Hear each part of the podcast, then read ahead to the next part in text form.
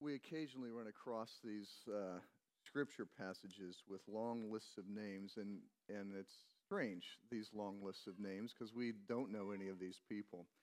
Um, but she's reading from Romans chapter 16. Um, and so I wanted to explain that a little bit. It's great to be back. Lawrence, thank you for your, um, he's gone now, but for the expression of affection. Uh, certainly, three weeks was a long time, my longest trip, and uh, we certainly missed uh, everybody and being here with the church. Um, I've got one more update to post. The, the updates that I typically post on these kinds of trips are explaining the, the kind of work that we're doing and the effect that we're having in the lives of the people and the churches and the leaders that we're working with in, in Portugal and in Mozambique. Um, but I wanted to, to, to conclude uh, this trip's uh, updates with um, some reflections on what the experiences have, have taught me and, uh, and how they've affected me and how those folks in those churches have instructed us. So be looking for that this week. Anyway, we are going to work through the book of Romans backwards. All right? Uh, and let me just explain why for a, a few moments. Uh, the book of Romans has a long history, one of the most um, significant pieces of literature in Western civilization, and certainly in the church, especially since the Reformation. Uh, one of the, the books that has had uh, one of the strongest effects on, on churches and theology of, of all denominations within, within the church. Um, but it's often treated as primarily a, like a theological treatise. You pick up a commentary on Romans, and it's going to say it's Paul's most complete and systematic treatise of the gospel. Um, and for a long time, since I started reading Romans, and Romans is, is probably my favorite book of the Bible. It is the book that I first studied when I began to seriously study the scriptures as a, as a Christian in college. And, uh, and it has had a very significant impact on my life. I love the book of Romans. Um, but early on, I, w- I found it strange. If you'll pick up, if you go looking at commentaries for Romans, for example, you'll see many commentaries have like Romans 1 through 8, and then sometimes it's continued Romans 9 through 16. Uh, so nine, 1 through 8 is, is considered to be one of the just the densest and most thorough um, explanations and, and uh, really in, in, engaging of the gospel in all of Scripture. And so there's this heavy emphasis on the doctrinal and theological aspects of the book of Romans, and it's been that way for a long time.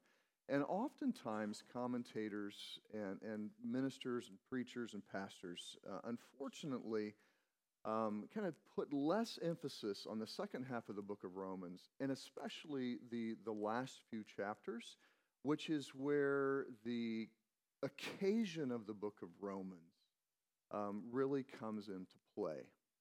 And these names in chapter 16 are, are a critical part of the, the occasion. So every epistle, really, I would say every book of the Bible, but especially letters, are occasional, which means that there's a specific occasion that Paul was writing to, and the entire book, the entire letter, um, is, is structured and written to that particular occasion. And so it's not just this arbitrary um, academic explanation of the gospel. There is something going on on the ground in the city of Rome with the Christians and the churches there that occasioned this huge, monstrous, in depth, complex epistle uh, to, that, to that city, to the Christians in that city. And so um, but it's oftentimes neglected. And so, um, in, in this is the second time we've preached Romans at Twin Cities Church. The first time was in 2009. Many of you were not a part of the church in 2009, is early on in our days.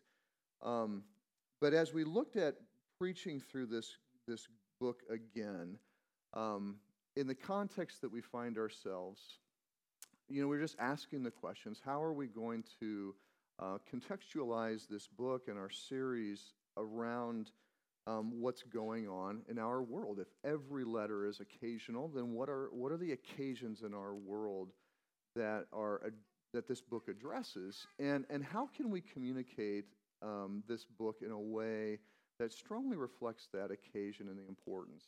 And so um, I, you know, I, was checking out the, the new books on Romans since the last time I've worked through it. And one of the books that I picked up was called reading Romans backwards. And so it starts with chapter 16. And, and just uh, the, the light bulb went off, and I said, you know what? I'm going to preach through Romans backwards. Because we're going to see, before we get into the deep theology, before we get into all the arguments and things about predestination and righteousness and justification and all these things that have been traditionally um, ascribed to the book of Romans as its predominant issues, we're going to see actually what was going on in the church that facilitated the writing of this great book. And so, as you can see, um, the, as, as Becky read, there's 27 names listed. Um, and, and we're going to get into some of the uniquenesses of those names as we go through. But 27 names are listed. There is no other book in the New Testament like it that goes into such detail about the people that Paul and his team wanted to greet in the local context. And so we're going to see that the city of Rome and the churches in Rome were experiencing a lot of the same types of things that we are experiencing as, as Christians and as churches uh, in the city of Minneapolis and St. Paul in the metropolitan area, and really uh, what is going on in a lot of the cities across the world, the great metropolitan areas, uh, and the nations of this world, and, and, and, what we are experiencing this time um, from, a, from a whole bunch of standpoints. So, one of the things that I, I think that is really clear to, to all of us um, is our increasingly polarized context. When I say polarized, we, we don't see ourselves as a common people anymore. We are increasingly uh, separated by a, a whole variety of, of identities and their opposites. Um, and in the midst of, you know, we've, we've talked about the secularization that is occurring in this, in this world uh, in a, a, movement away from acknowledging that anything supernatural, anything spiritual, um, it really doesn't have anything to do in our world. Doesn't have any bearing on what's going on in our world. We may, people may affirm the existence of a spiritual realm. They may affirm the existence of God or, or even of the devil and of this of, of an unseen realm. But increasingly, even within believers, um, it's, it, it's increasingly easy to live our lives in such a way as if God doesn't exist. And that's what it really means to be secular. You may believe, you may believe that God exists, and you may believe in the spiritual realm, but because the structures of our common life no longer affirm such things, um, our day to day life, where we find meaning, where we find purpose, where we find value, um, the people that we that we identify ourselves with um, aren't connected necessarily to to to God and ultimate purposes that that are found in God. Our culture no longer affirms those things. So in this in this vacuum of secularization, we have what is unique in terms of history happening in the West, and when I, when I say the West, America and Europe, um, we have no common cultural understanding about the meaning and purpose of life. We have no common cultural understanding about a, a, common identity that we have, regardless of our, of, our, of our race or gender or any of these types of things. We, we don't have a, a, a cultural framework that's transcendent in nature that gives us a moral foundation um, everybody kind of is up to their own. And so what we find is these, these emerging narratives in the midst of this vacuum, these emerging narratives of, of nationality, of race, of class, of gender, of political party, becoming the defining identities or the defining narratives that we are building our lives around. And so we increasingly find ourselves on one side or another of these, of these narratives, of these, of these polarizing identities. And we, we find strength in them. And so if you just take, for example, um, nationality, um, or let's take, or race, um, you can be on either side of that, of that continuum, of that polar divide.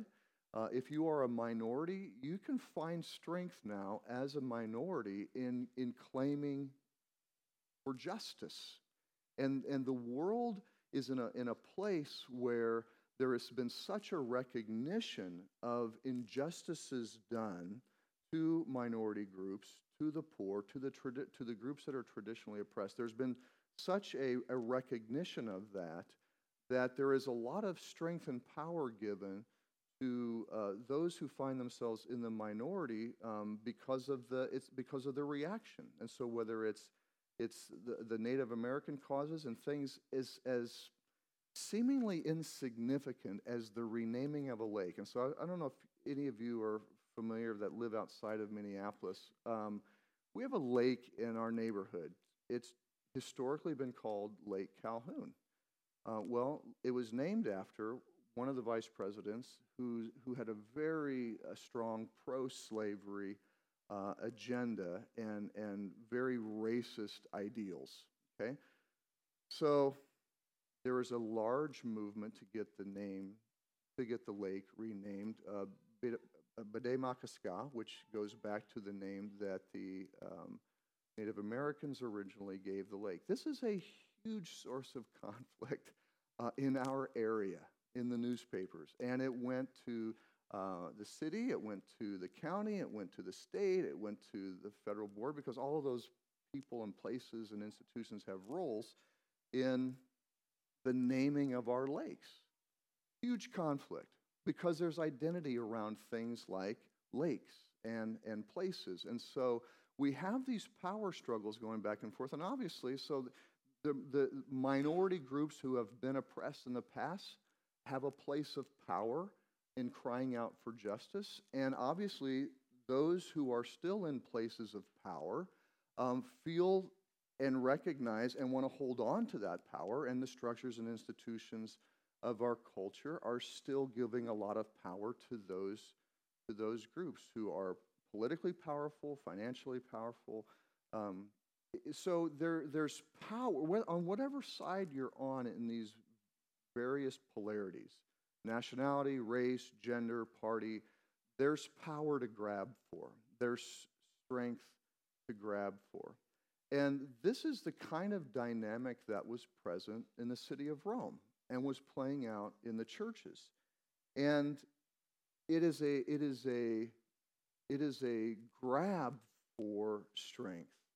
It is the, the desire for strength the desire to be in a place of what the text also calls uh, a place of righteousness, a place of righteousness. And we find that if, you, if, we, if we look into all of these various uh, divides and polarizations, we, we can, if we look below the surface, we can see the desire to be, to be strong, to be whole, to be complete, to be fulfilled, to be respected, to be good. Um, and these are all ideas that are, that are wrapped up in this, this idea of righteousness. Uh, Jonathan Haidt is a, um, uh, not a Christian, he's a political writer, a public policy guy. Written a number of books, but his, one of his most popular books is called uh, The Righteous Mind. And in it, he argues that we are all pursuing righteousness we are all pursuing righteousness. And the idea of righteousness um, is, is, I mean, it, it's this, this quest to be, quote, right. Well, what does right mean? Uh, I think that right has, has uh, several dimensions. To be right in terms of how you uh, view yourself. Am I a good person? Do people respect me for who I am in my own rightness? Uh, do I have a respect for others? And is the life I'm living um, good or wise? Is it fulfilling? These are various aspects of what it means to be right. We need to see it much broader than just uh, moral virtue. Uh, Charles Taylor argues that our sense of self has to be built around a sense of, of good, okay, or a good of uh, a sense of righteousness and that this righteousness um, is, is these three things how we view ourselves in the world, in particular, how do people view us? Am I being a respectable person? Do I respect others? And is, am I living the good life? And so we are all in, in pursuit of, of these things. To be seen as, as good and right in the world that we live in, to contribute in a way that we see as good and right in the world that we live in, and to, to get the appreciation of others. The challenge comes, the challenge comes in the different definitions of righteousness. What does it mean to be good? What does it mean to be right? What does it mean to be good to fellow human beings? And what is it good for them? What does it mean for them to respect us or me because of our own goodness? And this is where the conflict comes in. Because so the, the subtitle to his book is The Righteous Mind Why Good People Are Divided by Politics and Religion. And you can say politics and religion and race and gender and party and this whole list of all of these various identities that are now being thrown out there that are, are creating a world that is increasingly polarized and increasingly divided. And it is very easy for us to get into positions where um, we put ourselves with groups. He argues that we get our sense of righteousness from our circumstances all right, so if we've been in places where we have been the victim, where we have been oppressed, where we have been taken advantage of and abused, um, we're going to have a definition of righteousness. Uh, how I treat people, how people treat me, what it means to live the good life, what, what justice is, those circumstances are going to define what we view as righteous. And then the groups that we associate with now, if we're in a place where we're the privilege, and so Romans is about privilege and Romans is about power. It is the, the dynamic present in the city of Rome and in the Roman churches is about privilege and power. So, again, if we haven't had privilege or power and have been on the side of the victim, our understanding of what righteousness and the good life is going to be determined by that. If we've been on the side of privilege and on the side of power, whether we knew it or not, Okay, and as, as kind of the argument goes, if you're in a place of privilege and power, you oftentimes don't see it. All right? And you're going to have a definition of what is good and right and true for yourself and for others and what others expect from you based upon your circumstances. And, you and each group is going to be living life in the world uh, in a quest for righteousness. And so what's, what's happening is that all of the camps feel threatened. All right? And this is a lot of the backdrop to, to the Trump election in, in, in 2016, and a lot of the backdrop to the, to the propaganda and all of the, the hubbub around the election coming up in 2020 and the midterms in 2018. All right? Everybody is feeling threatened because everybody's sense of righteousness is being threatened and undermined. And, and we find strength in living within our, our definitions of what righteousness is. What is, what is good? What is true? What is good for me? What is good for the world? What is just and right and fair? Uh, we want justice. And so those who have not had privilege and power feel that those in privilege and power have taken advantage of them in a whole number of ways, depending on which group you're identifying yourself with, whether it's nationality or race or gender, etc.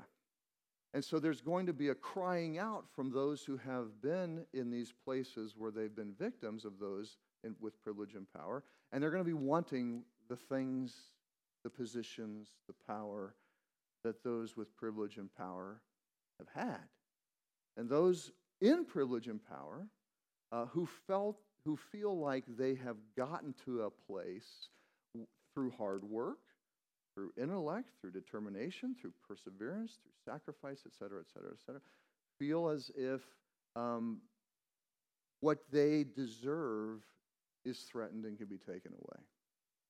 And so um, it's a complex situation, and I probably haven't done the best job in describing it, but I think that you all have a sense of where we're at from a cultural standpoint and the challenges that, that it poses to us as a church. Um, because it is very easy for us to fall into these large narratives, all right, because all of us to some degree fit in one of these narratives. We all are gendered. We all have a nationality. We probably all have a background with a political affiliation that we still hold on to if you haven't maybe switched when you went to college or had a various uh, other experiences that maybe made you rethink some of those things. So we all have some sense of identity built around these narratives and identities that are so prevalent in our world. And I think that it would be fair and honest for all of us to acknowledge that we find some strength in those. We find some sense of what we're going to see in this in the text of Romans, a sense of justification or a sense of righteousness in, in these other narratives and identities. And I want to emphasize that they, they provide for us some form of strength and that we, we use them for some form of strength. Economic narratives, gender narratives, um, nationality narratives, we find some strength in them. Paul wants to give us in the book of Romans a different narrative, a, a defining narrative that overwhelms all of the other ones. And he wants to give us a sense of identity that overwhelms all of these other identities, that really washes away, washes away all of these categories and narratives and identities that our culture would put upon us and that our culture would have us um, become participants in.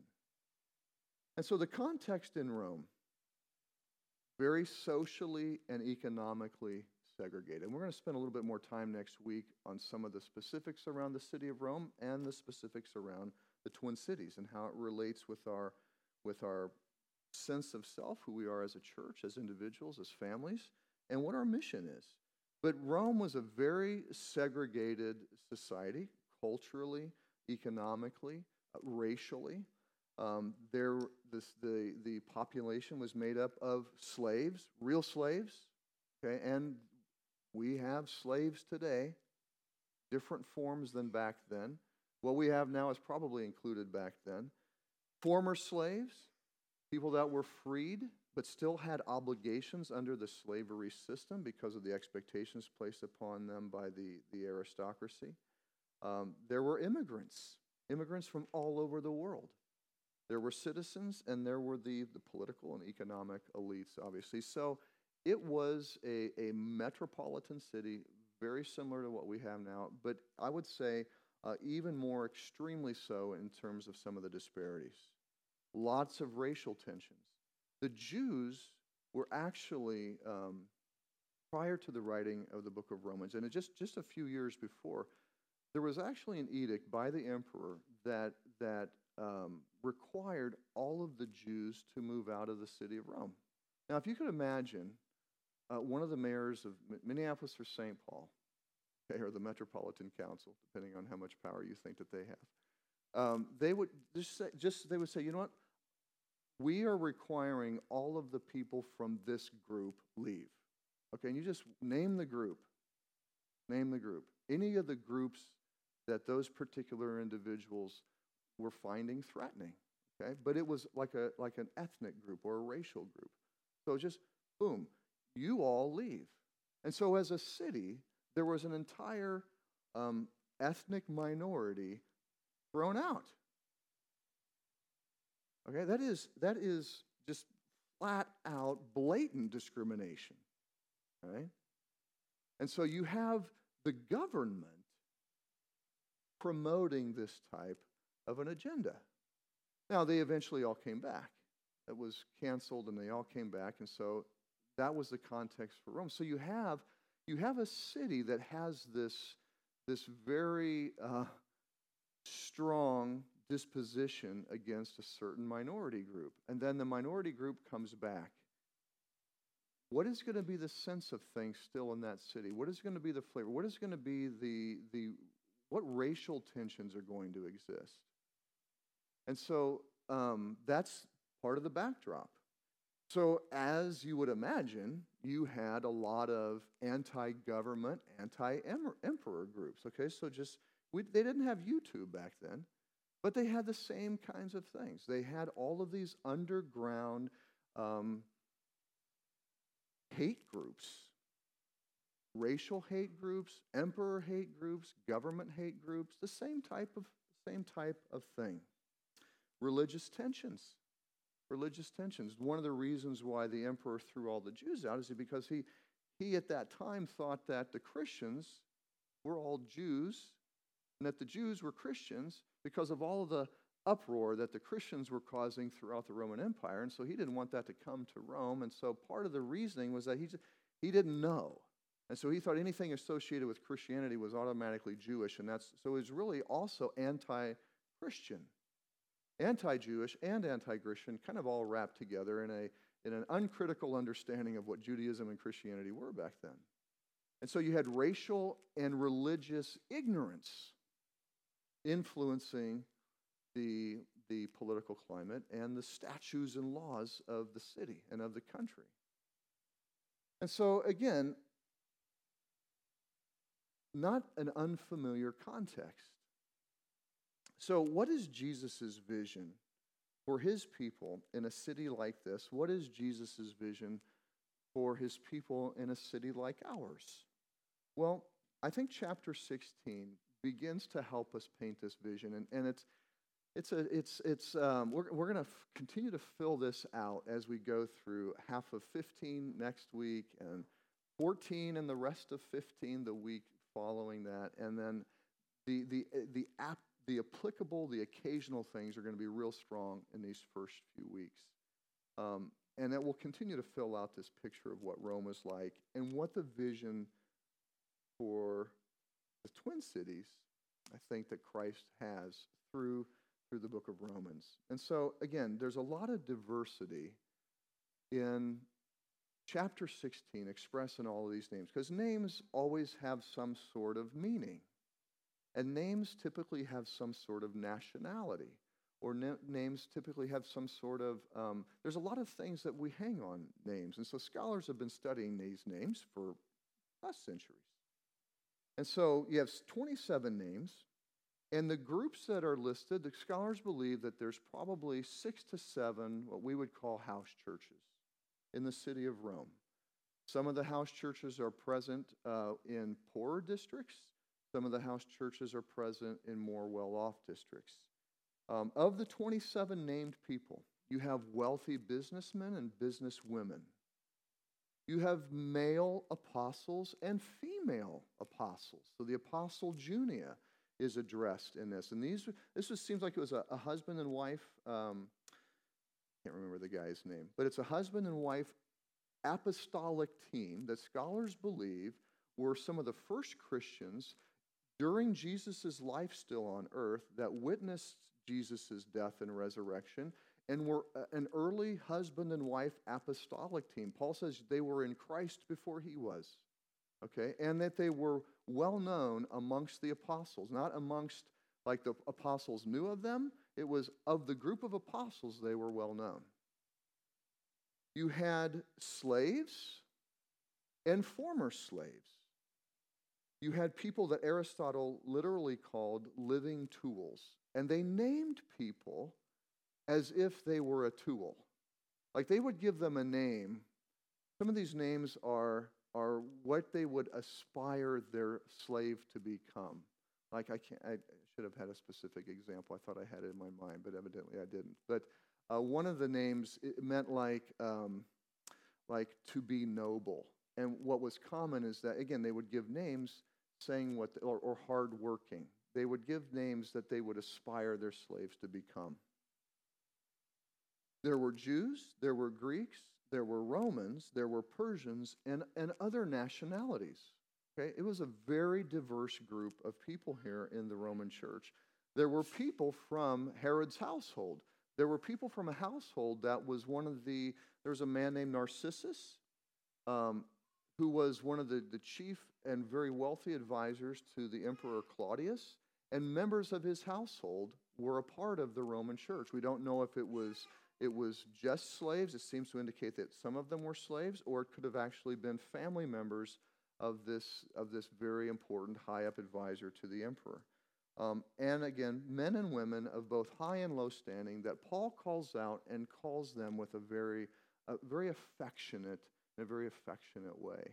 And so it's a very diverse group of people from all, many of the nationalities and races that made up the city of Rome. Um, high people from an economic and um, uh, socioeconomic standpoint, and, and low people from a socioeconomic standpoint. And so you could imagine um, that all of these various dynamics present within the city of Rome, in their politics, in their religion, in their economic life, were all present. All the tensions were present within the church. In the midst of this large address, Paul uses the term in Christ 10 times. In Christ 10 times. All of these people, yes, they had names which gave them and, and statuses which placed them in Roman society. But he said that they were all in Christ, which meant that they were all in God's family. They were all identified by Jesus Christ, which is what we're going to work strongly through especially when we get to chapters 4 through 8. What does it mean to be in Christ? What does it mean to be in Christ's family, which is what is addressed in Romans 9 through 15 from a practical standpoint and from an idea and theological standpoint? But to Paul, these people were not known by all these identities and narratives. They were identified as being in Christ and in God's cosmic plan for all of the nations. And he used familial and affectionate terms.